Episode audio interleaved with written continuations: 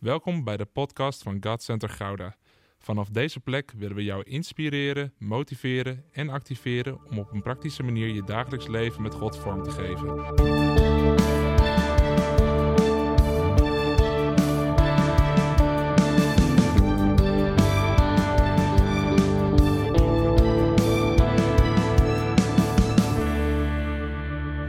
Ik kijk al sinds dat ik wakker werd vanochtend, kijk ik uit naar vanavond. Ik weet niet hoe het met jullie zit. Ja, gisteravond nadat ik hier wegging is er weinig gebeurd dat ik ging slapen. Dus vandaar dat ik sinds dat ik vanochtend wakker werd. Oei. God is zo goed. God is zo goed. Ik geloof dat vanavond een eh, bijzondere avond gaat worden. Over het belang van wonderen en tekenen. En dan gaan we het niet alleen prediken, dan gaan we niet alleen ernaar luisteren en het in ons hoofd opnemen, maar dan gaan we het ook in de praktijk brengen met elkaar. Omdat God goed is. En omdat de wonderen en tekenen die hij toen deed, dat hij nog steeds dezelfde God is. En dat we mogen leren geloven dat hij nog steeds dezelfde dingen doet. Zo vaak zit er toch een soort maar-factor in ons hoofd. Ja, maar dat was de Bijbel. Ja, maar dat waren de apostelen. Ja, maar dat was, dat was de Heer Jezus. Die zelf zei, jullie zullen grotere dingen doen. En toch hebben we een maar-factor, waardoor we ons geloof beperken in wat Hij kan doen. En ik geloof dat, uh, dat God een ja, dieper inzicht heeft gegeven over hoe het kan dat we zo vaak eigenlijk weinig geloof hebben voor die dingen. En laat dat nou alles te maken hebben met het thema van vanavond. Maar dan gaan we nog even. Ik, ik zit de hele tijd te overwegen. Het zag er zo chill uit gisteren. Zou ik net als Pastor Jonathan met een kruk gaan prediken? Zou, zou, ik het doen of zou ik het. Nee? Ja. Ik, ik vond het zo ontspannen eruit. Dat, er, dat een kruk mogelijk was. Ja. Degenen die er gisteren niet waren, die denken van... Dude, waar heb jij het over? Dan moet je hem even terugkijken. Ja. We gaan het zo direct hebben over de wonderen en tekenen. Morgenochtend hoef je niet te wachten tot s avonds. Dan kan je gewoon weer hier zijn. Hoe lekker is dat? En morgenochtend gaan we het dan echt hebben over nog een keertje de Heer die heiligt. En dan een ander aspect daarvan. En ik denk dat je verrast gaat worden. Want we gaan aspecten vinden die we niet hadden verwacht als we het hebben over de Heer die heiligt. Dus dat is krachtig. En dan morgenavond gaan we het hebben over echt Gods glorie valt.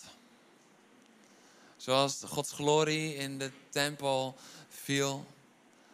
Echt die tastbare aanwezige glorie, aanwezigheid. En ik geloof echt dat dat een hele speciale avond gaat zijn. En we gaan kijken naar het Oude Testament daarin. Hoe we zien dat als de tempel gereed is, dat Gods glorie daar neervalt. En hoe de reactie daarop is en wat het vrijzet en noem maar op. En ik geloof dat je je klaar mag maken. Klaar mag maken om echt in Gods aanwezigheid en Gods glorie te zijn op het diepste niveau dat je tot nu toe hebt meegemaakt. Halleluja. Gods woord is zo goed. Ik moet me zo inhouden om niet gewoon alle drie de preken te preken vanavond. Ja. Jongen, jongen. Oei, oei, oei. Sorry? Herhaling is goed. Ja, we doen ze gewoon alle drie en morgen weer. Ja, halleluja. oh. um, voordat we het woord induiken. Iets wat er al een tijdje borrelde bij me. Maar wat bevestigd werd door een van de wachters. Is op de Glory Night halen we normaal gesproken halen we, uh, offers op voor zending. En aan het einde van deze week geloven we dat het goed is om een offer op te halen voor het gebouw. Omdat we geloven dat wanneer we gaan geven, dat het vrijzet, dat het gaat komen. En dat is menselijk gezien van, he, nee, maar ik ga wel geven als duidelijk is wat we gaan doen. Maar weet je wat het mooie is? David, die gaf alles, terwijl hij het zelf niet eens mocht bouwen. En ik geloof van de kracht daarin. En de, de geestelijke eh, geestelijke lading die dat heeft. Dus morgenavond zullen we daar een offer voor ophalen. We hebben de hele week verder geen offers opgehaald. Dat is bewust, omdat we gewoon lekker willen flowen en gaan. En niet daar te, te veel iedere keer de focus op willen leggen. Maar morgenavond zullen we daar wel een moment voor nemen. En ik wil je gewoon vragen om in je hart alvast dat voor te bereiden. Dat je morgen niet met die vraag overvallen wordt. Maar dat je gewoon geestelijk al echt aan het voorbereiden bent. Heer, Heer, ik ben allemaal vlees toch al aan het kruisigen. Dus misschien ook met mijn portemonnee kruisigen. Wat, wat wilt u? En daarmee, weet je wat, dat, dat wil ik erbij zeggen. Daarmee zeg ik niet dat je opeens duizenden euro's moet geven. Als God het tegen je zegt, zou ik het doen. Maar misschien zegt God tegen jou wel gewoon 20 euro. En als je daaraan gehoorzaamt, is dat net zo'n groot offer als wanneer iemand 20.000 euro geeft, als God dat tegen diegene heeft gezegd. Het, de grootte van jouw offer zit niet in het bedrag dat je geeft, maar in de gehoorzaamheid aan God. Dus laat je nooit manipuleren daarin, maar luister naar Gods stem. Want is het nog een offer als je gemanipuleerd wordt door mensen? Volgens mij niet. Dan is volgens mij geen offer meer aan God, maar dan is het een schuldgevoel afbetalen. Maar wanneer de Heer spreekt, gehoorzaam hem altijd. Gehoorzaam hem altijd. Ook al begrijp je het niet, ook al zie je het niet. En de ene keer zou je niet begrijpen dat je denkt van, oh, ik had meer verwacht. En de andere keer zal je hem niet begrijpen omdat je denkt van, oh, oké, dat had ik niet verwacht. Nou ja, maar de grootte van je offer zit in de gehoorzaamheid, niet in het getal. Maar maak je hart daar klaar voor. Ik geloof dat het gaat vrijzetten voor het nieuwe jaar. Dat het echt ook het jaar van het gebouw mag zijn. Dat we daarin ook mogen uitbreiden.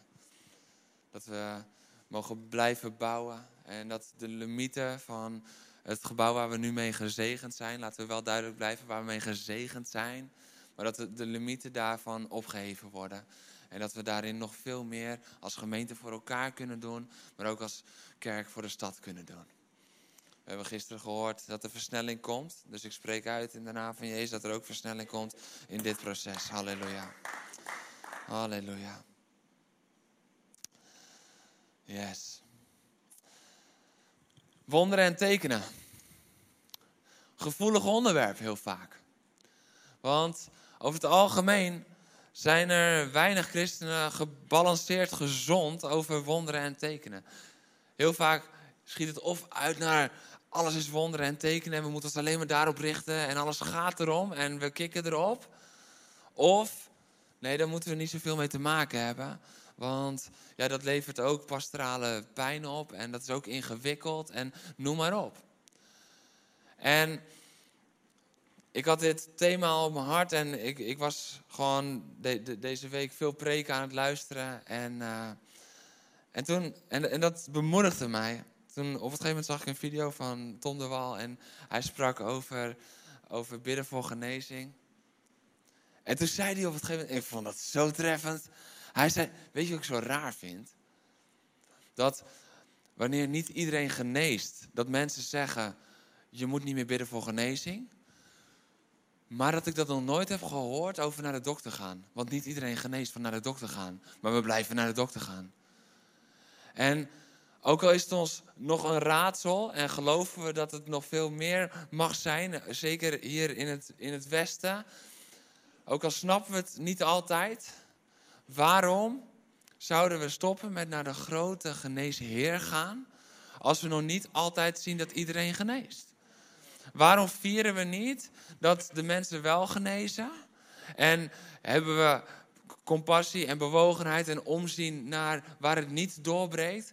Maar, maar sluiten we het uit omdat we het ingewikkeld vinden. Terwijl bij een dokter geneest ook niet iedereen. En dat vond ik zo treffend. Toen dacht ik, ja, heb je een heel goed punt. Die ga ik gebruiken. Ja, en ik noem netjes je naam, zodat het geen plagiaat is. Maar ik ga het wel gebruiken. Want wat goed is, moet je gewoon prediken. En, en ik was er zo door getroffen dat ik dacht van, ja, eigenlijk is het ook wel gewoon heel krom. Heel krom. Want het eerste wat we zeggen is, ga naar een dokter. Ook al weet je nog niet of die dokter het kan genezen. Maar soms vinden we het ingewikkeld omdat we het niet altijd hebben gezien. Niet altijd hebben zien gebeuren. Dat we niet meer naar God durven te gaan daarmee. Maar hij is de grootste heelmeester. Hij is namelijk degene die het door een wonder in één keer kan doen. die het door een wonder door de tijd kan doen. En die alle wijsheid heeft gelegd in elke dokter die het wel kan doen. Dus ook als doktoren het doen, ook al kennen ze Jezus niet, de wijsheid komt van, van God. Dus dan is het door Hem gegeven. Dus het is tijd dat we weer terug durven gaan. Terug durven gaan naar de geneesheer. Naar de wonderbare. Degene die wonderen en tekenen doet. En dit is wat ik terugvind iedere keer als ik daarin studeer. Opwekkingen en oplevingen van de kerk, die hebben altijd te maken met een grote toename van gebed en vasten. Nou, we zijn lekker onderweg. Halleluja. Ja, daarom zetten we de blower zo hard, zodat we jullie magen niet horen rommelen. Want dat vind ik altijd zo'n verdrietig geluid, weet je wel. Dat je denkt, ah, balen. Gebed en vasten. Het beleiden van zonde. Wanneer dat gaat gebeuren en wanneer dat losbreekt, dat is altijd een, een van de voorboden en tekenen van opwekking. Wanneer het gebed weer aangevuurd wordt, wanneer het beleiden van zonde, als dat weer gaat vloeien en wonderen en tekenen.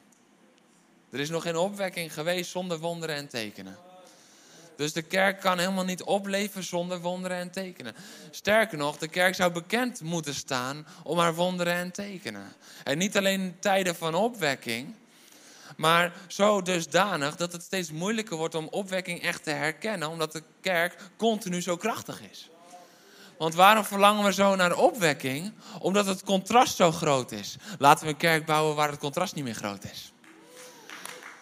Jij bent de kerk. Laten we jou bouwen zodat voor jou het eh, contrast niet meer zo groot is.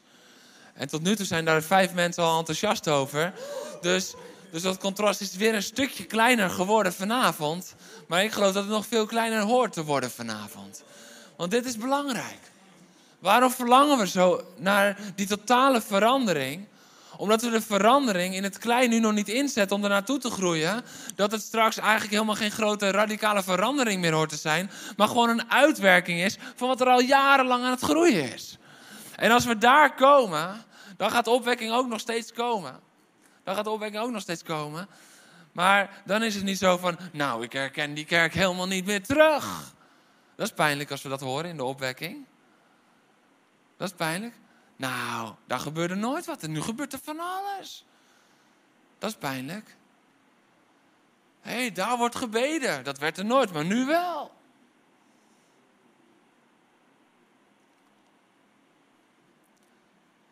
Laten we het contrast wegbreken. Zodat er een continue, continue herbeleven van de kerk. Nieuw leven in de kerk. Wij zijn het lichaam van Christus. We zijn het lichaam van Christus. Soms liggen we gewoon te wachten terwijl het hoofd ons zo lang aanstuurt, totdat we de kracht voelen. Maar we voelen hem niet, maar hij is al lang in ons. Het is tijd om op te staan daarin. Nou, wonderen en tekenen worden vaak onbelangrijk gemaakt. Want het gaat uiteindelijk om. Het gaat uiteindelijk om. Het gaat uiteindelijk om. En wonderen en tekenen mogen nooit zijn waar het helemaal om gaat. Maar als wonderen en tekenen niet zo belangrijk waren, dan had Jezus zijn leven anders ingericht. Als wonderen en tekenen voor God niet zo belangrijk waren, dan had Jezus heel anders hier op aarde gelopen. Dan was hij niet degene die continu de handen oplegde, demonen uitdreef, wonderen en tekenen liet zien. Dan was hij niet over de zee gaan lopen, want dan was het allemaal niet zo belangrijk voor hem. Maar dan had hij waarschijnlijk gewoon continu in de synagoge gezeten en het woord en het woord en het woord uitgelegd zoals mensen gewend waren op dat moment. Maar hij deed alles anders. En daarom houden we zoveel van hem. Maar weet je wanneer de wereld gaat houden van de kerk? Als de, als de kerk gaat worden zoals hij. En als we alles weer gaan doen zoals hij dat deed. En dat gaat dan in woord en geest. In onderwijs en wonderen en tekenen. Je hoeft niet bang te zijn dat we dan uit balans raken. We zijn uit balans als kerk in Nederland. We zijn uit balans als kerk in Nederland. Want het kan niet zijn dat bij Jezus dat het continu stroomt, continu stroomt. En dat hij, nou, ik ben onderweg naar de volgende uh, synagoge of volgende spreekbeurt. En er komt iemand op me af en het gebeurt weer. En, en dat het in de kerk opdroogt. Het kan niet zijn dat het in Jezus leven stroomt en in de kerk is opgedroogd. Wat in Jezus leven stroomt, hoort te stromen in zijn kerk. Want we zijn zijn lichaam geworden. Dat is de verantwoordelijkheid die we dragen. Het is niet eens de mogelijkheid die we hebben gekregen. Het is niet eens de zegen die we hebben gekregen. Het is de verantwoordelijkheid die we dragen. En dat is iets heel anders. Want dan gaat het ook even niet om onszelf. Maar dan gaat het om de verantwoordelijkheid die we hebben gekregen als lichaam van Christus. Om te doen wat Hij deed. Om te doen wat Hij deed. En onze eerste reactie moet weer zijn: hé, hey, zieken de handen opleggen. Demonen moeten uitgedreven worden. En natuurlijk moet er onderscheid van geesten zijn en moeten dingen in een bepaalde orde gebeuren. Maar tegelijkertijd, als je iemand op straat aanspreekt en die geeft zijn leven aan Jezus en die begint te manifesteren, ja, God is nog steeds die God van orde. Drijf die demon maar uit. En bid voor vervulling met de Heilige Geest. En zorg dat je het adres weet. En dat je hem volgende dag ophaalt om naar de kerk te gaan. Om niet alleen verder te geloven en te leven. Maar zorg dat, dat je die stappen maakt. Maar laat je niet beperken door te denken van... oh, dit zou een goed moment zijn om een van de oudsten en diakenen erbij te roepen. Maar ja, we zijn nu midden in de winkelstraat. Ik denk niet dat ze kunnen. Dit is wat er vaak gebeurt in ons denken. Wonderen en tekenen moeten weer gewoon worden. Het bovennatuurlijke moet heel gewoon zijn in Gods kerk. Het bovennatuurlijke hoort het DNA van Gods kerk te zijn. Ten diepste van jou te zijn. Want je bent een inwoner van Gods koninkrijk. En dat koninkrijk is bovennatuurlijk. Dus iedere keer als wij denken van oké, nou dat is voor boven natuurlijk, dan zitten we helemaal mis. Dat is vaak de mindset van de christenen. Hè? Hij valt nu bij een paar. Dankjewel, dankjewel. Ik ga hem ook herhalen voor degene bij wie die nog niet valt. Heel veel christenen denken, het bovennatuurlijke is voor bovennatuurlijk. Die denken, kijk, nou valt hij echt. Oké, oké. Ja, reactievermogen gaat iets naar beneden als je al dagen aan het vasten bent. Hé, hey, er is genade, halleluja. Maar dit is wel vaak wat er gebeurt. Maar het bovennatuurlijke is van boven naar beneden gekomen toen Jezus kwam en toen hij zijn geest uitstortte. En dit is een essentieel punt. Het moet weer gewoon worden in de kerk. En dat heeft alles te maken met de samenhang tussen ontzag, geloof en wonderen en tekenen. Dat, zijn, dat, dat, dat is de leidraad van vanavond. En in mijn hoofd heb ik alles heel logisch opgeschreven en ik hoop dat het zo over gaat komen. Geloof, ontzag, ik zei net ontzag en geloof, maar de volgorde maakt daar even niet in uit. Maar de leidraad, ontzag, geloof en wonderen en tekenen. Ontzag, geloof en wonderen en tekenen. En weet je wat dan zo mooi is? Dat wonderen, en als je denkt van ik ben aan het oefenen voor de preekschets morgenochtend, dan is dit punt 1. Wonderen leiden tot ontzag. Wonderen leiden tot ontzag voor God. En dit is zo mooi om te zien. Zowel in het Oude Testament zie je steeds als God iets deed, dan werkt het ontzag en bekering uit. Continu. Kijk naar Elia. Als hij op de berg Karmel vuur uit de hemel ziet komen. Dat is niet alleen voor hem, maar het hele volk valt op zijn knieën neer en aanbidt de, de Heer. Het hele volk dat continu afgoden aan het dienen was, komt terug bij God. Dit is wat wonderen doen. Wonderen brengen mensen terug bij Jezus. Wonderen brengen mensen terug bij God. Dus wonderen, die werken daarin ontzag uit. Want ze zijn vol ontzag van, wow, hoe kan dit? En ze vallen op hun knieën. Het is tijd dat we beseffen het belang van wonderen. Mozes, wanneer hij door, met het volk door de zee gaat, dan is er ontzag en aanbidding in de woestijn. Ze zijn de zee door en er is een, een lied dat ze zingen met elkaar en er is ontzag en aanbidding. Want ze beginnen te zingen voor de Heer. En weet je wat zo krachtig is? Dat ontzag, dat blijft niet hangen bij het volk alleen. Maar als je verder gaat in de geschiedenis, dan staat er dat de volk in de woestijn, die hadden van horen zeggen wat er allemaal was gebeurd in Egypte met de Egyptenaren. En ze waren angstig en in ontzag voor het volk. Waarom? Omdat de Heer de Heer van het volk was. Niet omdat het volk nou zoveel voorstelde, maar omdat het de Heer was. Dus dan gaat ontzag door wonderen gaat verder dan alleen voor de gelovigen, alleen voor de bekeerling. Nee, maar de wereld eromheen kan niet anders meer dan erkennen dat. En dit is wat er gebeurt wanneer wonderen en tekenen gaan, gaan plaatsvinden. We gaan straks zien dat de kracht van wonderen en tekenen, dat het een bescherming is zelfs voor de discipelen. En het is zo mooi om te zien hoe God daarin de samenwerking tussen ontzag en geloof en wonderen en tekenen uitpakt. In het Nieuwe Testament zien we ook steeds dat wanneer God iets doet, dat het ontzag uitwerkt en bekering voortbrengt. Dus daarin zijn wonderen en tekenen niet het hoofddoel, maar is het wel iets groots wat Jezus gebruikt om het doel te bereiken. Namelijk bekering en ontzag uitwerken in de harten van mensen. Wauw, als dit weer gaat gebeuren, dan gaat die versnelling van, waar Pastor Jonathan het gisteren over had intreden. En als dit weer gaat gebeuren, dan, dan moet er echt een versnelling komen met het gebouw. Anders moeten we vier diensten doen op het gegeven moment. Halleluja. Ik ben er klaar voor. Halleluja. Heerlijk. Ik heb dat heel vaak op zondag. Dan heb je gepredikt en dan denk je, oh, zoveel uren en zoveel passie en toewijding erin gestopt. En dan is dan weer klaar. Doe mij nog maar een keer. En nog een keer. En nog een keer. Maar we geloven voor een groter gebouw waar we één gemeente kunnen zijn. En in een eenheid samen kunnen komen. Oké, pak even erbij uh, Matthäus 8.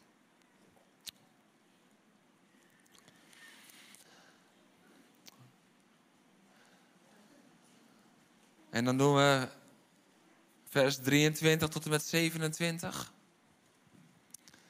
We blijven even in Matthäus 8, 9, 10 en in de handelingen 3, 4 tot en met 6.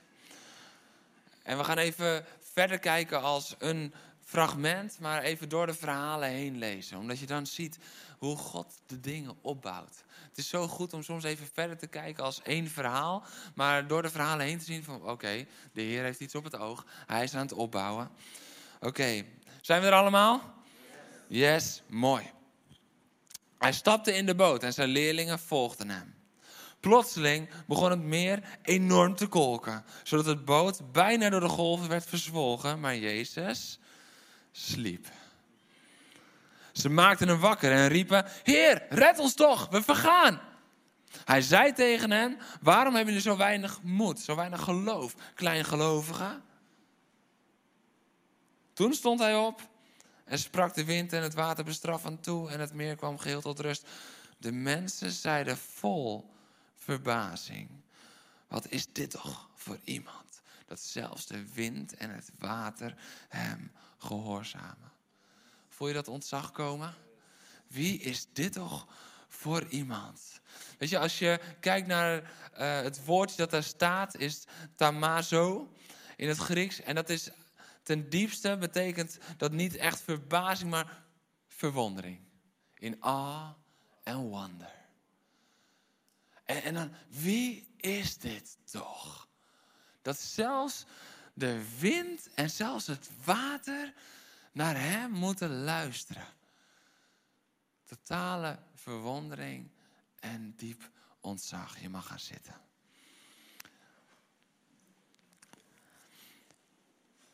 Als we kijken wat hier gebeurt, is het zo interessant dat ze stappen in de boot. Ze gaan de zee op. Dit waren geen watjes op water. Sommige mensen zijn watjes op water. Maar de, de, deze gasten niet. De meeste waren vissers. Ze wisten wat het was om door een storm te gaan. Ze wisten dat het pittig kon zijn op het water. Maar hier zijn ze doodsbang, benauwd. Want ze denken dat ze vergaan. Ze maken Jezus wakker en ze zeggen niet: Heeft u niet door dat het, dat het wat heftig is? Nee, ze maken Jezus wakker en ze zeggen: Maakt het u dan niet uit dat we vergaan? Heeft u niet door dat we vergaan? Dat is iets anders. Gaat het niet helemaal lekker? Of denk je, dit is het einde? Nou, dat is wat zij dachten. En wat dan zo mooi is, en dit is Jezus, hè? Die denkt dan niet van, oké, en nu ga ik de storm stilleggen en dan zal, ik ze de les lezen. Maar die denkt, ik laat nog even doorstormen en dan zal ik ze de les lezen. Want wat doet hij eerst? Hij spreekt ze eerst aan, waarom heb je zo weinig geloof? Kleingelovigen. Kleingelovigen. Het gebrek aan geloof is hier essentieel. Het gebrek aan geloof. Want waarom denken ze dat ze kunnen vergaan met Jezus in de boot? Omdat ze nog niet in vol ontzag en geloof zijn gekomen in wie Hij is. Want als je echt vol ontzag bent en vol geloof bent en je weet Jezus zit in mijn boot. Kijk, dat ze bang waren toen Jezus niet bij hen in de boot waren, uh, was, dan is het wat anders. Dat ze toen bang waren, oké. Maar als hij bij jou in de boot ligt te slapen, dan hoef je hem niet wakker te maken. Kun je er beter naast gaan liggen.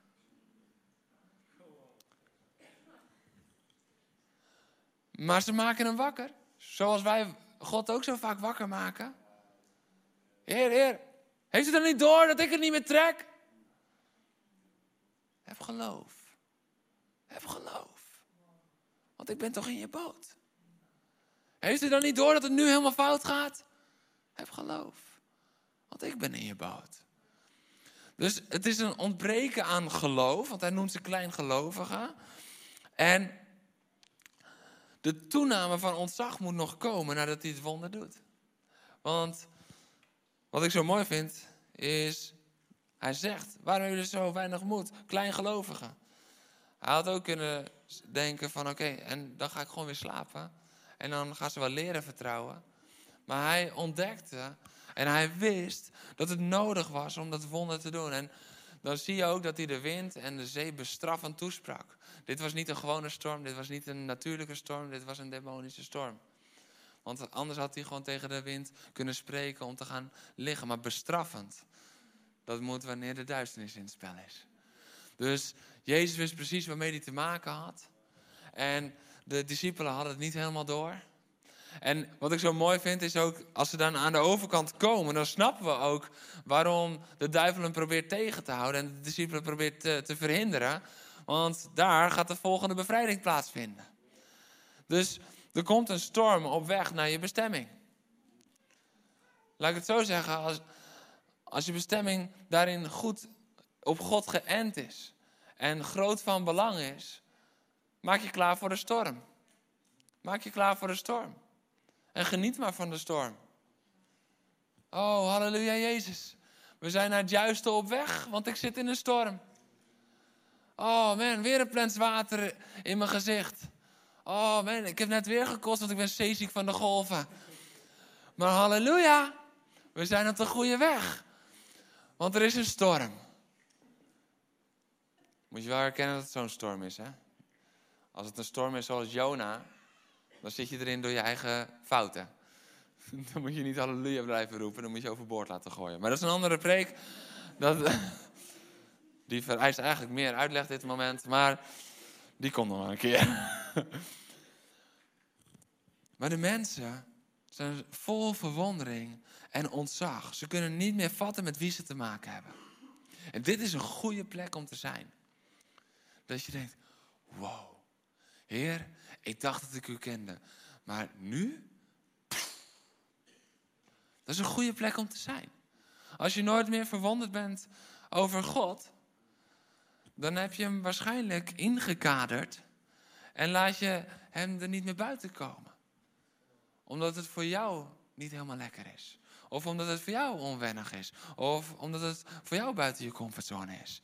Maar het is een goede plek om te zijn op de plek waar je denkt: Heer, ik weet dat u groot bent, maar hoe groot bent u?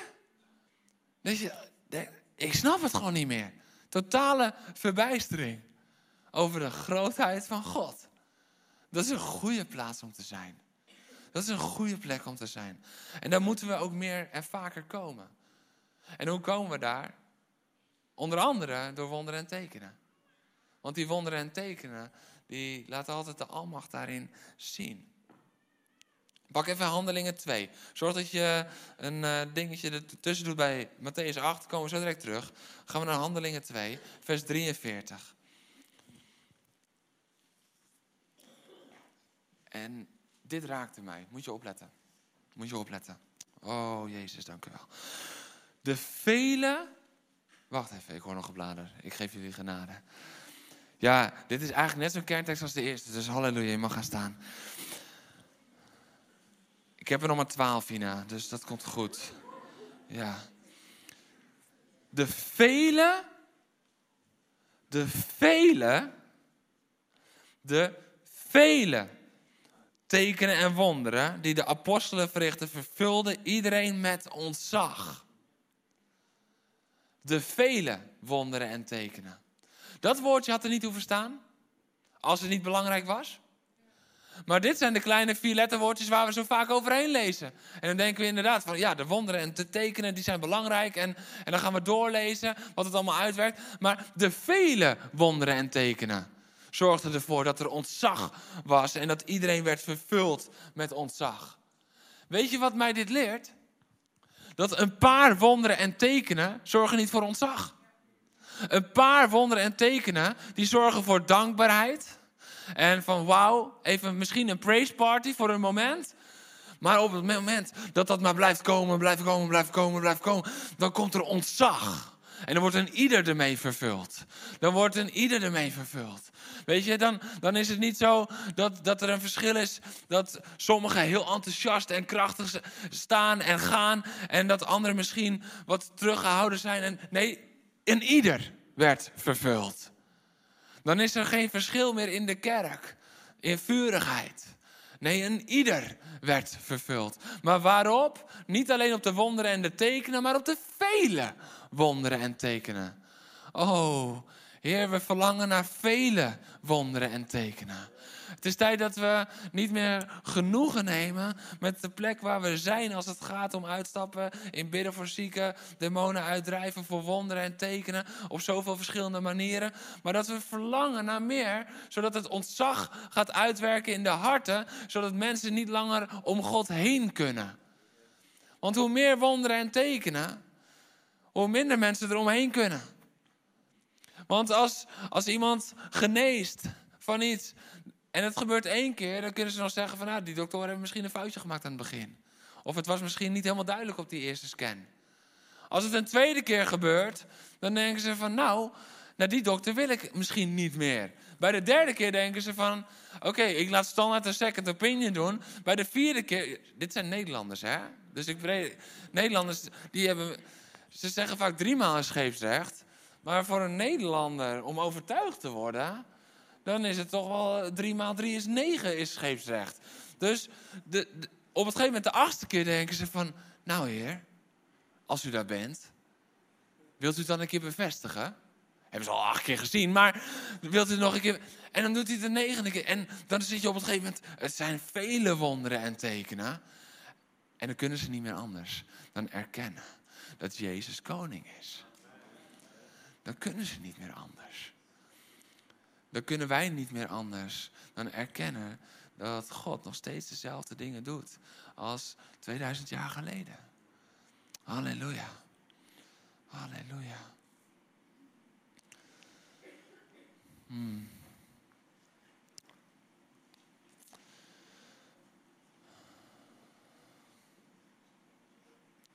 Handelingen 4, vers 14.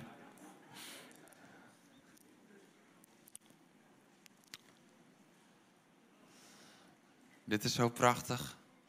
Er is een ondervraging van de Joodse leiders, omdat ze, ze kunnen het niet uitstaan dat, ze zo, dat de discipelen zo vrijmoedig praten over Jezus, zo vrijmoedig wonderen en tekenen doen. Moet je opletten wat er dan staat in vers 14. Ik lees vanaf vers 13, maar de kern is vers 14. Toen de leden van het Sanhedrin zagen hoe vrijmoedig Petrus en Johannes optraden en begrepen dat het gewone ongeletterde mensen waren, stonden ze versteld en realiseerden zich dat beide in Jezus' gezelschap hadden verkeerd. Maar omdat ze de man gene- eh, omdat ze de man die genezen was bij hen zagen staan, omdat ze het wonder zagen, konden ze niets tegen hun woorden inbrengen. Wauw. Ze konden niks meer tegen hun woorden inbrengen. Waarom? Omdat het wonder bevestigde wat ze predikten. En dat is ook zo essentieel en belangrijk voor de kerk. Dat mensen niet meer kunnen ontkennen dat er een levende God is. Omdat de wonderen en de tekenen elke week weer zichtbaar zijn. Elke dag weer zichtbaar zijn. Dat ze, zoals die man, die was 40 jaar verlamd en die is genezen. Dat, dat ze gewoon er niet onderuit kunnen. Dat, dat een hele straat verandert omdat een vrouw in een rolstoel of een man achter een rollator of iemand met krukken of iemand met um, de diagnose dat het einde is. Omdat er overal kanker is uitgezaaid, volledig genezen wordt en dat ze niet anders kunnen. En dan kunnen ze misschien de eerste weken nog sceptisch zijn of de eerste maanden nog sceptisch. Maar als iemand daarna nog vijf jaar nog steeds vurig leeft en nog steeds enthousiast is, ze kunnen niet anders dan erkennen. Ze konden het niet ontkennen wat ze zeiden, want het woord wordt bekrachtigd door het wonder. Woorden zonder wonderen missen kracht. En daarom moet het altijd in samen, moet het samen gaan. Moeten we er samen in blijven optrekken. Omdat woorden en wonderen samen horen te gaan. En weet je wat dan zo krachtig is? Dat ze, ze gaan ze toch apart nemen.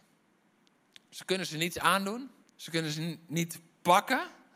Maar dan staat er in vers 19.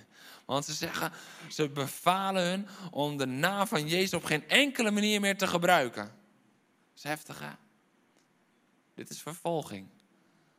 Jij mag de naam van Jezus niet meer gebruiken. Op geen enkele manier. Op geen enkele manier. Maar Petrus en Johannes zeiden: Kunnen wij het tegenover God verantwoorden om wel naar u te luisteren en niet naar Hem? Oordeelt u zelf. We moeten immers wel spreken over wat we gezien en gehoord hebben. Halleluja. We moeten wel. Kunnen we? Hier zie je dat ontzag heeft gewonnen van intimidatie. Want intimidatie komt wel. Maar ontzag kan winnen van intimidatie. En dat is wat hier gebeurt. Want dit is intimiderend. Johannes en Petrus worden even apart genomen. En daar komen de hoge leiders. Die komen wel even intimideren. Dat ze op geen enkele manier mag je dat meer zeggen. Luister, er zitten grote gevolgen aan als jij nog één keertje die naam uitspreekt. Je weet niet precies wat er is gezegd, maar dit zal de strekking zijn, want ze zijn daarin bedreigend. Want in vers 21 staat er ook, na hen nogmaals dreigend te hebben toegesproken, liet ze hen vrij. Dus je voelt hier de atmosfeer. Soms kunnen we zo makkelijk lezen door de teksten en de verhalen, maar je moet hier de atmosfeer voelen. Dit is pure intimidatie. Pure intimidatie. Maar weet je wat zo mooi is? Die intimidatie moest komen omdat wonderen ervoor hadden gezorgd dat ze ze konden grijpen. En die wonderen, die hadden zo'n ontzag uitgewerkt in hun hart, dat ze voor die intimidatie niet meer vatbaar waren. Dit is hoe God werkt. En dit is echt pure kracht. Karim zou zeggen, dit is power man. Dit is power. Iedereen die bij de run was, die snapt dit. De rest denkt, oké, power is kracht, oké. Maar dit, dit is kracht. Want wat als we helemaal los kunnen komen van intimidatie? Wat als intimidatie geen macht meer over ons heeft, geen kracht meer in ons heeft, geen grip meer op ons heeft? Weet je hoe lekker het is om vrij te zijn van intimidatie? Weet je hoe lekker dat is? Maar dat is niet iets van, oké, en ik ga nu kiezen om vrij te zijn van intimidatie. Nee, wat maakt jou vrij van intimidatie? Een diep ontzag voor God. Want je hebt altijd ontzag voor iets. De vraag is, is het voor mensen of is het voor God? Ontzag heb je. Want waar jij je koers op bepaalt, waar jij je door laat leiden, wat invloed heeft op jou, daar heb je ontzag voor. Dus de vraag is niet, heb je ontzag? De vraag is, heb je ontzag voor de Heer? Of heb je meer ontzag voor mensen als ze intimiderend overkomen? Want ze komen. Ze komen en ze blijven komen. Dat is niet het probleem. Het probleem is niet intimidatie. Het probleem is dat we geïntimideerd worden. Want nogmaals, waar wonderen en tekenen plaatsvinden, waar Gods koninkrijk zichtbaar wordt, waar Gods kerk bruist, komt altijd intimidatie. Laat de intimidatie maar komen. Zal ik jullie eens wat vertellen? Ik heb de eerste negatieve reactie op mijn preken op YouTube gevierd. Ik dacht, halleluja, heer, nu ben ik goed aan het prediken. Laat die intimidatie maar komen. Laat, maar, laat ze maar zeggen dat ik gek ben. Laat ze maar zeggen, hé, hé, hé, die jongen, die moet even opgenomen worden. Laat ze maar zeggen, gaat het helemaal met hem? Nou ja, menselijk gezien waarschijnlijk niet. Maar geestelijk gezien voel ik me kip lekker. Maar intimidatie mag geen plek meer hebben. Ik weet nog goed, het duurde echt maanden. Voordat we, nadat we gestart waren. Maar ik was zo blij. Ik zit, te, ik zit tegen Peter, schat, moet je kijken? Nou gaan ze me proberen te intimideren. Nou zijn we op een goed pad. Ja. Maar we mogen er niet vatbaar voor zijn. Want hoe kunnen wij het tegenover God verantwoorden? Om wel naar de intimidatie van mensen te luisteren, maar niet naar Hem. Laten we even naar onszelf toetrekken. Hoe kunnen wij het tegen God verantwoorden? Hoe kunnen we tegenover Hem staan en zeggen, nou volgens mij heb ik het goed gedaan. Als we luisteren naar mensen in plaats van naar Hem. Hij verlangt dat we zo'n ontzag hebben voor Hem, dat we deze woorden kunnen spreken. Dat we niet alleen kunnen denken van, oh, dit is een mooi punt tijdens een preek. Maar dat op het moment dat het voor je neus staat, dat je de woorden kan spreken.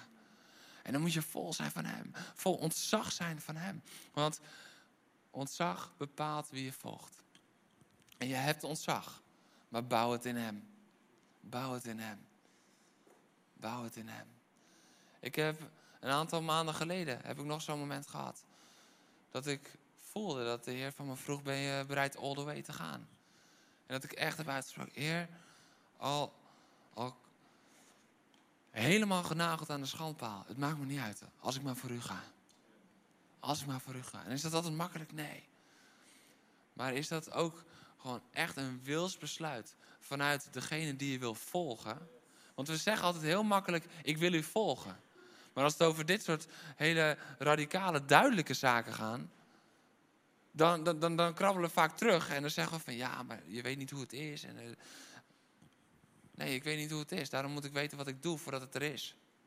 Want als ik niet weet wat het is en ik weet niet hoe ik erop reageer, dan kan ik nog wel schrikken van mezelf. Ben je wel eens van jezelf geschrokken? Ja, hè? Ja. De rest is gewoon gewend aan zichzelf, die schrikt er niet meer van. Hoi, hoi, hoi. Oh, heerlijk als morgen de glorie valt. Oi, oi, oi. Ik schrik eens van mezelf. In een situatie dat ik denk, nou, Jeroen, wat doe je nou? Waarom, waarom, waarom vind je dit nou? Of waarom zeg je dit nou? En dan moet je, moet je heel snel terug. Terug naar de liefde van Jezus. Of vergeving vragen aan je kinderen. Soms ook een goede. Ouders? Oh ja, ja. Waarom moeten kinderen altijd sorry zeggen en ouders niet? Hoe kan je het van, je ze eh, hoe kan je het van ze vragen als je het ze niet leert door zelf te doen? Ik had gehoopt dat ouders nu amen zouden zeggen, maar, maar ik ben met je eens. Ja. Nee, maar dit is een serieuze. Het is tijd dat we vergeving leren vragen. Ik heb het wel eens hoor. Dat ik te snel een conclusie trek of te snel ge geïrriteerd reageer. En dan zit er eentje op de trap. En dan kom ik bij ze en dan denken ze vaak van... oké, nou moet ik nog een moeilijk gesprek gaan voeren. En dat is vaak ook wel zo, maar... maar als ik besef, ik zat fout Dan ga ik op mijn knieën voor ze. En dan vraag ik ze, wil je me vergeven? Ik hoor het niet, maar het was vast grappig. Dan ga ik op de trap zitten, ja. Wel bij ze, dat is wel waar. Op mijn knieën, ja. En dan, vraag, dan zeg ik niet alleen sorry, maar wat wil ik ze leren? Dat sorry is een makkelijk woord. Ik wil ze leren, wil je me vergeven? Als je iemand anders wil leren, zorg dat je het zelf leeft. Leef wat je wil leren. Ja, ja. Oké. Dus wonderen leiden tot ontzag. Wonderen leiden tot ontzag. Iedere keer zie je het weer. We gaan straks ook weer gewoon terug zien komen. En ontzag leidt dan ook weer tot wonderen. Dat is zo mooi wat we vinden in het woord. Want ontzag leidt tot wonderen. Waarom? Hoe kunnen we wonderen en tekenen verrichten als we de grootheid van God niet doorgronden? Als we God niet in staat zien om dingen te doen, kunnen we ook niet het geloof hebben dat Hij de dingen zal doen. Dus daarin is ontzag over zijn grootheid en zijn almacht is nodig als fundament waarop we kunnen geloven, waardoor wonderen en tekenen gaan gebeuren. Dus daar heb je ze weer samen. Ontzag, geloven, wonderen en tekenen. En dit, dit zien we in het verhaal wat we woensdagavond hebben behandeld. Ananias en Safira. Er ontbreekt duidelijk ontzag. Dan vallen ze dood neer. Dat is een wonder wat daar gebeurt. Dat is nou niet het verhaal wat we nou lekker vaak eruit pakken van... oh, we het over wonderen en tekenen hebben. Nou, uh, er vielen er twee dood neer. Maar het is wel een wonder. En dat is belangrijk om te beseffen. En als we dat beseffen, dan snappen we ook dat daar staat de hele gemeente en allen die daarvan hoorden, werden met grote schrik, er staat met groot ontzag, great fear, bevangen. En wat is dan het volgende vers? De apostelen verrichten vele tekenen en wonderen onder het volk. Dus het zet opnieuw weer vrij dat er vele wonderen en tekenen gebeuren. We hebben het even niet gelezen. Het gaat even over een aantal andere zaken. En dat ontzag, dat groeit onder allen die dat zagen. En de apostelen zijn bam, vrijgezet om weer vele wonderen en tekenen te doen. Vele wonderen en tekenen.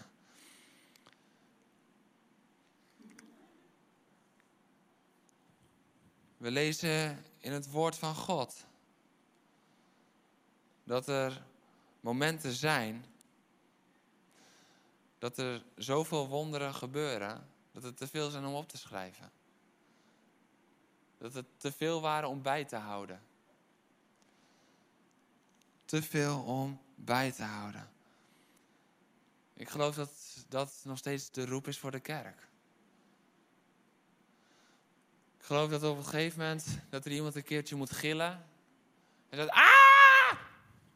Het gaat te snel! En dat is dan degene die de wonderen en tekenen bijhoudt en de getuigenissen verzamelt. Ja, dat we die de handen op moeten leggen van, hé, er is rust en vrede bij de Heer. Het is oké, het zijn er te veel om bij te houden. Het zijn er te veel om op te tekenen. Maar als dat de realiteit is van Gods kerk, dan zal dat ontzag uitwerken. Maar dan komt dat ook vanuit ontzag. Vanuit ontzag. Wanneer ontzag over de gemeente valt, zullen wonderen en tekenen toenemen. Niet meer enkele, maar vele. En het is belangrijk om ons daarnaar uit te strekken. Niet omdat wij de kick van wonderen en tekenen willen, maar omdat het de opdracht van de Heer Jezus is. We moeten de opdracht van de Heer Jezus serieus nemen. Hoe willen we discipelen maken? Als we ze niet bekend maken met wonderen en tekenen. Leren te onderhouden alles wat ik geboden heb. Alles. Leg zieken de handen op. Drijf demonen uit. Heb geloof. Alles. Niet alleen het, oké, je bent nu gered. Je mag een discipel zijn. En je mag met me oplopen en ik neem je... Nee, alles. Dus ook dat radicale gedeelte. Dat is wat discipelen maakt. Dat is wat ervoor zorgt dat mensen in de kracht van de geest gaan, gaan vloeien. Dat is wat er nodig is in de kerk van Christus. Dan wordt er vaak gepredikt dat de basis van ontbreken van wonderen en tekenen in Nederland, dat het ontbreken van geloof is.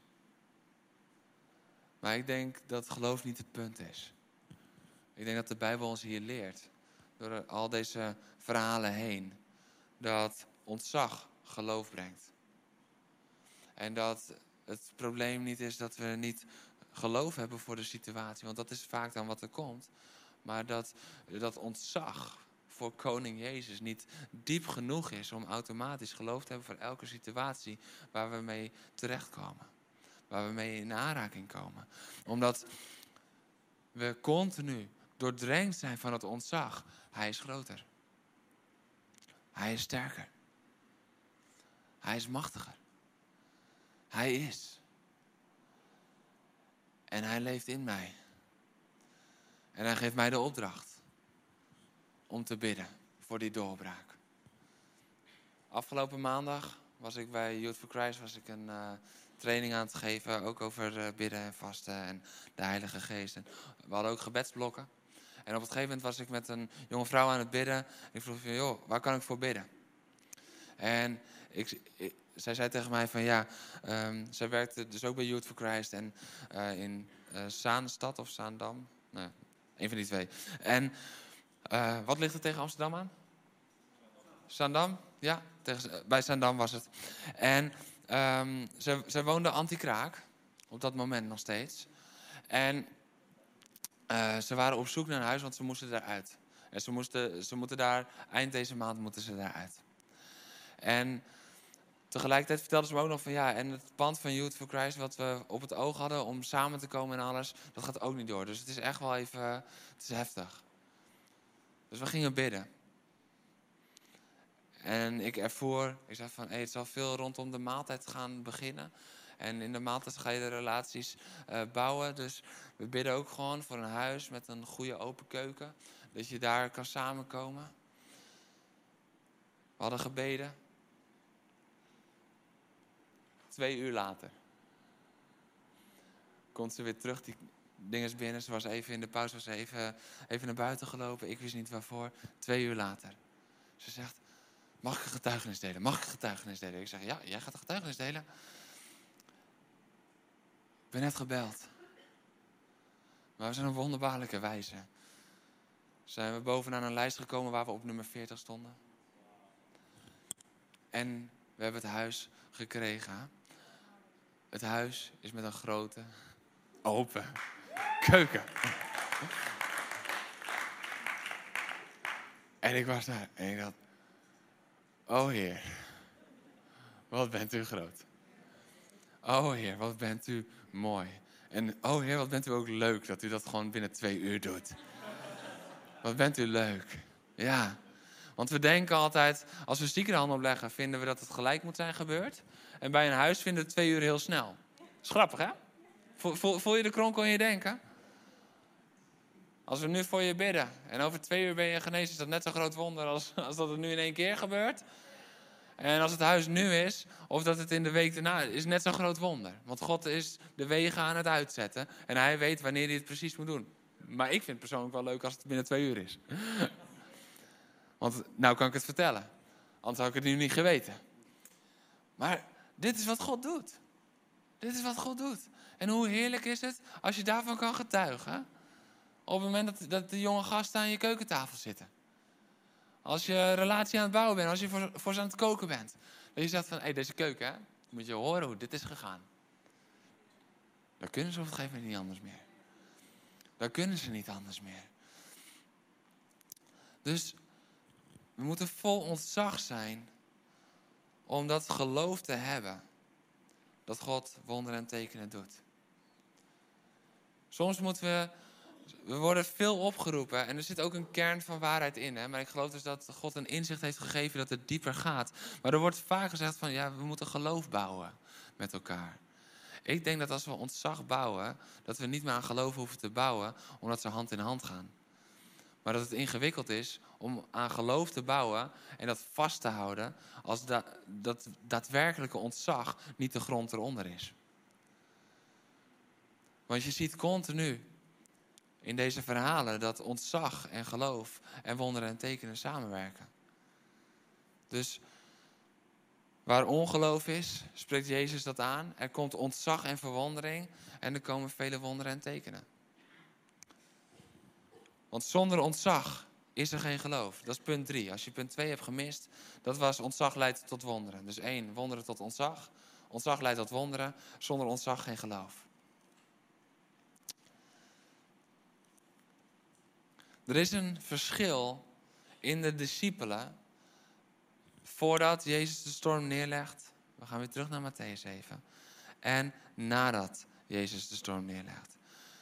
Want ze zijn bang omdat ze geen geloof had, hebben. Maar ze raken vervuld met ontzag op het moment dat hij een wonder doet. Dus het ontbreken van geloof is ook omdat er nog ontzag moet komen. Want als zij het antwoord al wisten op de grootheid van Jezus, hadden ze zich niet hoeven afvragen: wie is toch deze? Wie is toch deze? Dat zelfs. Als ze dat ontzag al hadden en ze erkenden hem al zo, dan was dat niet meer nodig. Vervolgens zien we door hoofdstuk de rest van 8, 9, zien we verschillende genezingen, uh, bevrijdingen. En zien we dat uh, Jezus grote wonderen doet. En het ontzag in het hart van de discipelen begint te groeien. Begint te groeien. Het ontzag van de mensenmassa die Jezus volgt, begint te groeien. Maar er zijn de discipelen dus iedere keer bij. En dan in hoofdstuk 9, vers 33, komt er weer een belangrijk moment.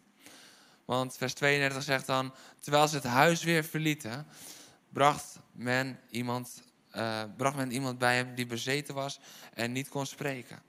Nadat de demon was uitgedreven, begon de stomme te spreken. De mensenmassa stond versteld. Hetzelfde woordje in het Grieks, weer verwonderd. Weer verwonderd. De mensenmassa stond verwonderd. Men zei, zoiets hebben we in Israël nog nooit gezien. Dus opnieuw, wauw, dit hebben we nog nooit gezien. Dit is helemaal nieuw voor ons. Ik heb dat vorig jaar aan het begin van de vastweken heb ik het er ook over gehad. We kijken vaak terug naar de opwekking op het Malieveld. Als we denken aan opwekking met Osborne en de wonderen en de tekenen die daar gebeurden. Maar ik bid dat dit de verwondering van ons hart zal zijn. Dat we zullen zeggen, zoiets hebben we in Nederland nog nooit gezien. Nog nooit gezien. We hoeven geen herhaling van de jaren 50. We willen zien wat we nog nooit hebben gezien in het land. Want Jezus en de Heilige Geest doen steeds weer nieuwe dingen. Op andere manieren. Want hij weet dat Nederland nu iets anders nodig heeft als 70 jaar geleden. Dus laten we op momenten komen dat we zeggen: Dit heb ik de Heer nog nooit zien doen. Wauw. En het ontzag en de verwondering, de bewondering, die begint weer te groeien. Maar ik vind het zo mooi om te zien dat je ziet een trappetje in Matthäus 8, 9 en dan eindigt dat zo direct in 10. Maar dat er klein gelovige is en dat er dan ontzag en verwondering komt. En dan maken ze wonderen en tekenen mee, wonderen en tekenen mee. En je ziet als het ware dat geloof en die verwondering en dat ontzag zie je gewoon groeien. En steeds weer zie je korte verbindwoordjes. Dus dit is allemaal in een kleine, uh, klein tijdsbestek. Toen ze aan de overkant waren, is dus direct. Later in hoofdstuk 9, toen Jezus daar verder ging. Daarop kwamen de leerlingen. Hij was nog niet uitgesproken of toen Jezus bij het huis aankwam. Dat zijn allemaal hele afgemeten momenten. Het is hier een, een, grote dichtheid aan wat er allemaal gebeurt in een aantal uren. Je weet niet hoe lang sommige reizen waren, dagen. Maar dat is een groot vergrootglas. Dan moet je nagaan dat dus twee van de hoofdstukken bij elkaar opgeteld, twee van de hoofdstukken van Matthäus, die er 28 heeft, gaan dus over die paar dagen of die paar uur. Dat is van belang. Daar gebeurt veel. Als God gaat inzoomen in het woord van God, dan moet je opletten. Dan is het essentieel. Want elk woord is zorgvuldig gekozen. En Misschien denk je nu van, ja maar Jeroen, hoe weet je dan dat het ontzag en dat het geloof aan het groeien was? Dat weet ik door Matthäus 10, vers 1. Want hij had de stomme had hij vrijgemaakt. En toen trok hij langs alle steden en dorpen en gaf onderricht en verkondigde het goede nieuws en genas eh, iedere ziekte en elke kwaal. Toen hij de mensenmenigte zag, voelde hij medelijden met hen, omdat ze uitgeput en hopeloos uitzagen als schapen zonder herder. Hij zei tegen zijn leerlingen: De oogst is groot, maar de arbeiders zijn weinig. Vraag dus de eigenaar van de oogst of hij arbeiders wil sturen om de oogst binnen te halen. Daarop, daarop riep hij zijn twaalf leerlingen bij zich en gaf hen de macht om onreine geesten uit te drijven en iedere ziekte en elke kwaal te genezen. Daarop. Ze waren er klaar voor. Ze waren er klaar voor. Er was geloof gegroeid. Er was ontzag als fundament. En ze waren er nu klaar voor om het zelf te gaan doen. Ze waren er klaar voor om niet langer te kijken naar Jezus, maar te gaan handelen namens Jezus, in de naam van Jezus. Dit is een kantelpunt in de training van de discipelen. Dit is wat er gebeurt. En ze zijn zo gegroeid daarin dat ze er nu klaar voor zijn. En dit is een machtig mooi moment. Maar wat is het fundament van dat ze er klaar voor zijn? Dat ze wonderen en tekenen meemaakten.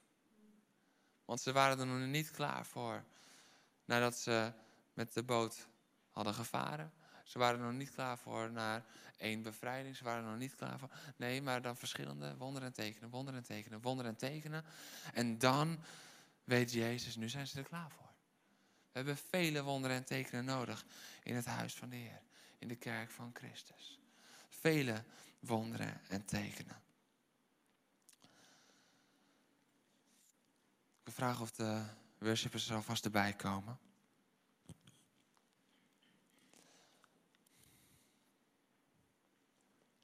Want er is nog één ding nodig om wonderen en tekenen te zien. En dat is vrijmoedigheid. Zonder vrijmoedigheid is er nog niet genoeg geloof om uit te stappen in wonderen en tekenen. Want vrijmoedigheid maakt dat je uitstapt. Vrijmoedigheid maakt dat je gaat. Vrijmoedigheid maakt dat je naar de zieke gaat. Dat je naar de bezetenen gaat. En dat je niet terughoudt. Dat is vrijmoedigheid. Maar dit zien we zo vaak nog ontbreken. Maar wat als je vol bent van het ontzag van God? Dan komt daar een vrijmoedigheid die niet anders kan komen dan totale overgave aan God. Totale overgave. We hebben net gelezen in Handelingen 4 hoe het ging tussen Petrus en Johannes en de religieuze leiders. De man was zo wonderbaarlijk genezen, staat er dan in vers 22. Hij was namelijk meer dan 40 jaar verlamd geweest. Zo mooi. Ze konden niks doen door de wonderen en de tekenen van God. Wonderen en tekenen, die brengen veiligheid. Die brengen veiligheid. Wij denken vaak dat het ingewikkeld maakt, maar ze brengen veiligheid tegen oppositie. Maar let op wat er daarna gebeurt. Vers 23. Nadat Petrus en Johannes waren vrijgelaten, gingen ze naar de leerlingen en ze vertelden wat de hoge priesters en de oudsten hadden gezegd. Toen de leerlingen dat hoorden, riepen ze God eensgezind aan. Eensgezind aan. Met de woorden: Heer, u hebt de hemel en de aarde en de zee geschapen en alles wat daar leeft. U hebt door de Heilige Geest bij monden van onze voorvader David, uw dienaar, gezegd: Waarom snoeven de volken en beramen de volkstammen zinloze plannen? Koningen van aarde zijn aangestreden en de heersers spannen samen tegen de Heer zijn gezalfde. Want inderdaad, in deze stad hebben alle samengespannen tegen Jezus, uw heilige dienaar, die ons. Uh, die door u is gezalfd. Herodes, Pontius Pilatus, alle volken en ook alle stammen van Israël, om, degene om da, datgene te doen Even teruggespoeld, als je niet door, maar dat deed ik. Om datgene te doen waarvan u had bepaald en eh, voorbestemd dat het moest gebeuren. Wel nu, Heer, sla ook acht op hun dreigementen. En bescherm ons. Oh nee. Heer, en werp ze omver. Versla onze vijanden. Oh nee. Nee.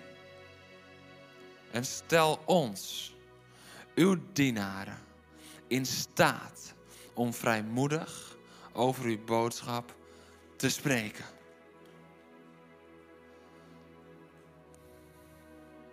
Wat is ons gebed op het moment dat er intimidatie komt?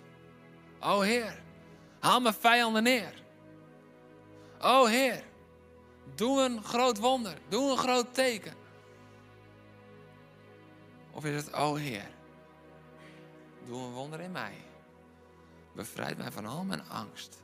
En stel mij in staat om vrijmoedig te spreken. Stel mij in staat om vrijmoedig uw boodschap te brengen.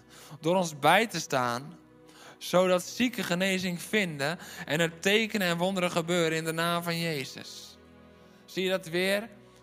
Zodat we vrijmoedig zullen spreken en wonderen en tekenen, dat ze hand in hand gaan. De discipelen snapten dat. Die vroegen niet alleen vrijmoedigheid van, oh laat ons spreken. Nee, maar laat ons spreken en laat ons demonstreren. Laat het woord klinken en laat het woord doorbreken. Dit is wat er nodig is. Het woord moet niet alleen klinken, het moet ook doorbreken in mensenlevens. Want als het alleen klinkt, dan kunnen ze nog steeds zeggen van... ja, maar die boodschap, daar is iets mis mee. Maar als het doorbreekt in mensenlevens... dan hebben we wonderen en tekenen als bewijs dat het woord waarheid is. En Christus is de volle waarheid. Dus als we hem prediken, moeten we dat doen in woord en in daad. Toen ze hun gebed beëindigd hadden, begon de plaats waar ze bijeen waren te beven. Ze werden alle vervuld met de Heilige Geest. En ja, dit is dezelfde groep. Grotendeels zullen er meer bij zijn gekomen. Maar die waren er onderdeel van, van de Pinksterdag. En nu gewoon weer. In ieder geval Peter en Johannes. Ze werden allen vervuld met de Heilige Geest. En ze spraken vrijmoedig over de boodschap van God. Vrijmoedig. Niet meer terughoudend. Niet meer van, oh maar wat zullen mensen denken? Iedere keer als je denkt, wat zal, wat zal diegene ervan vinden? Is het ontzag voor diegene groter op dat moment als het ontzag voor de Heer. Je moet het leren overwinnen. Oh, halleluja.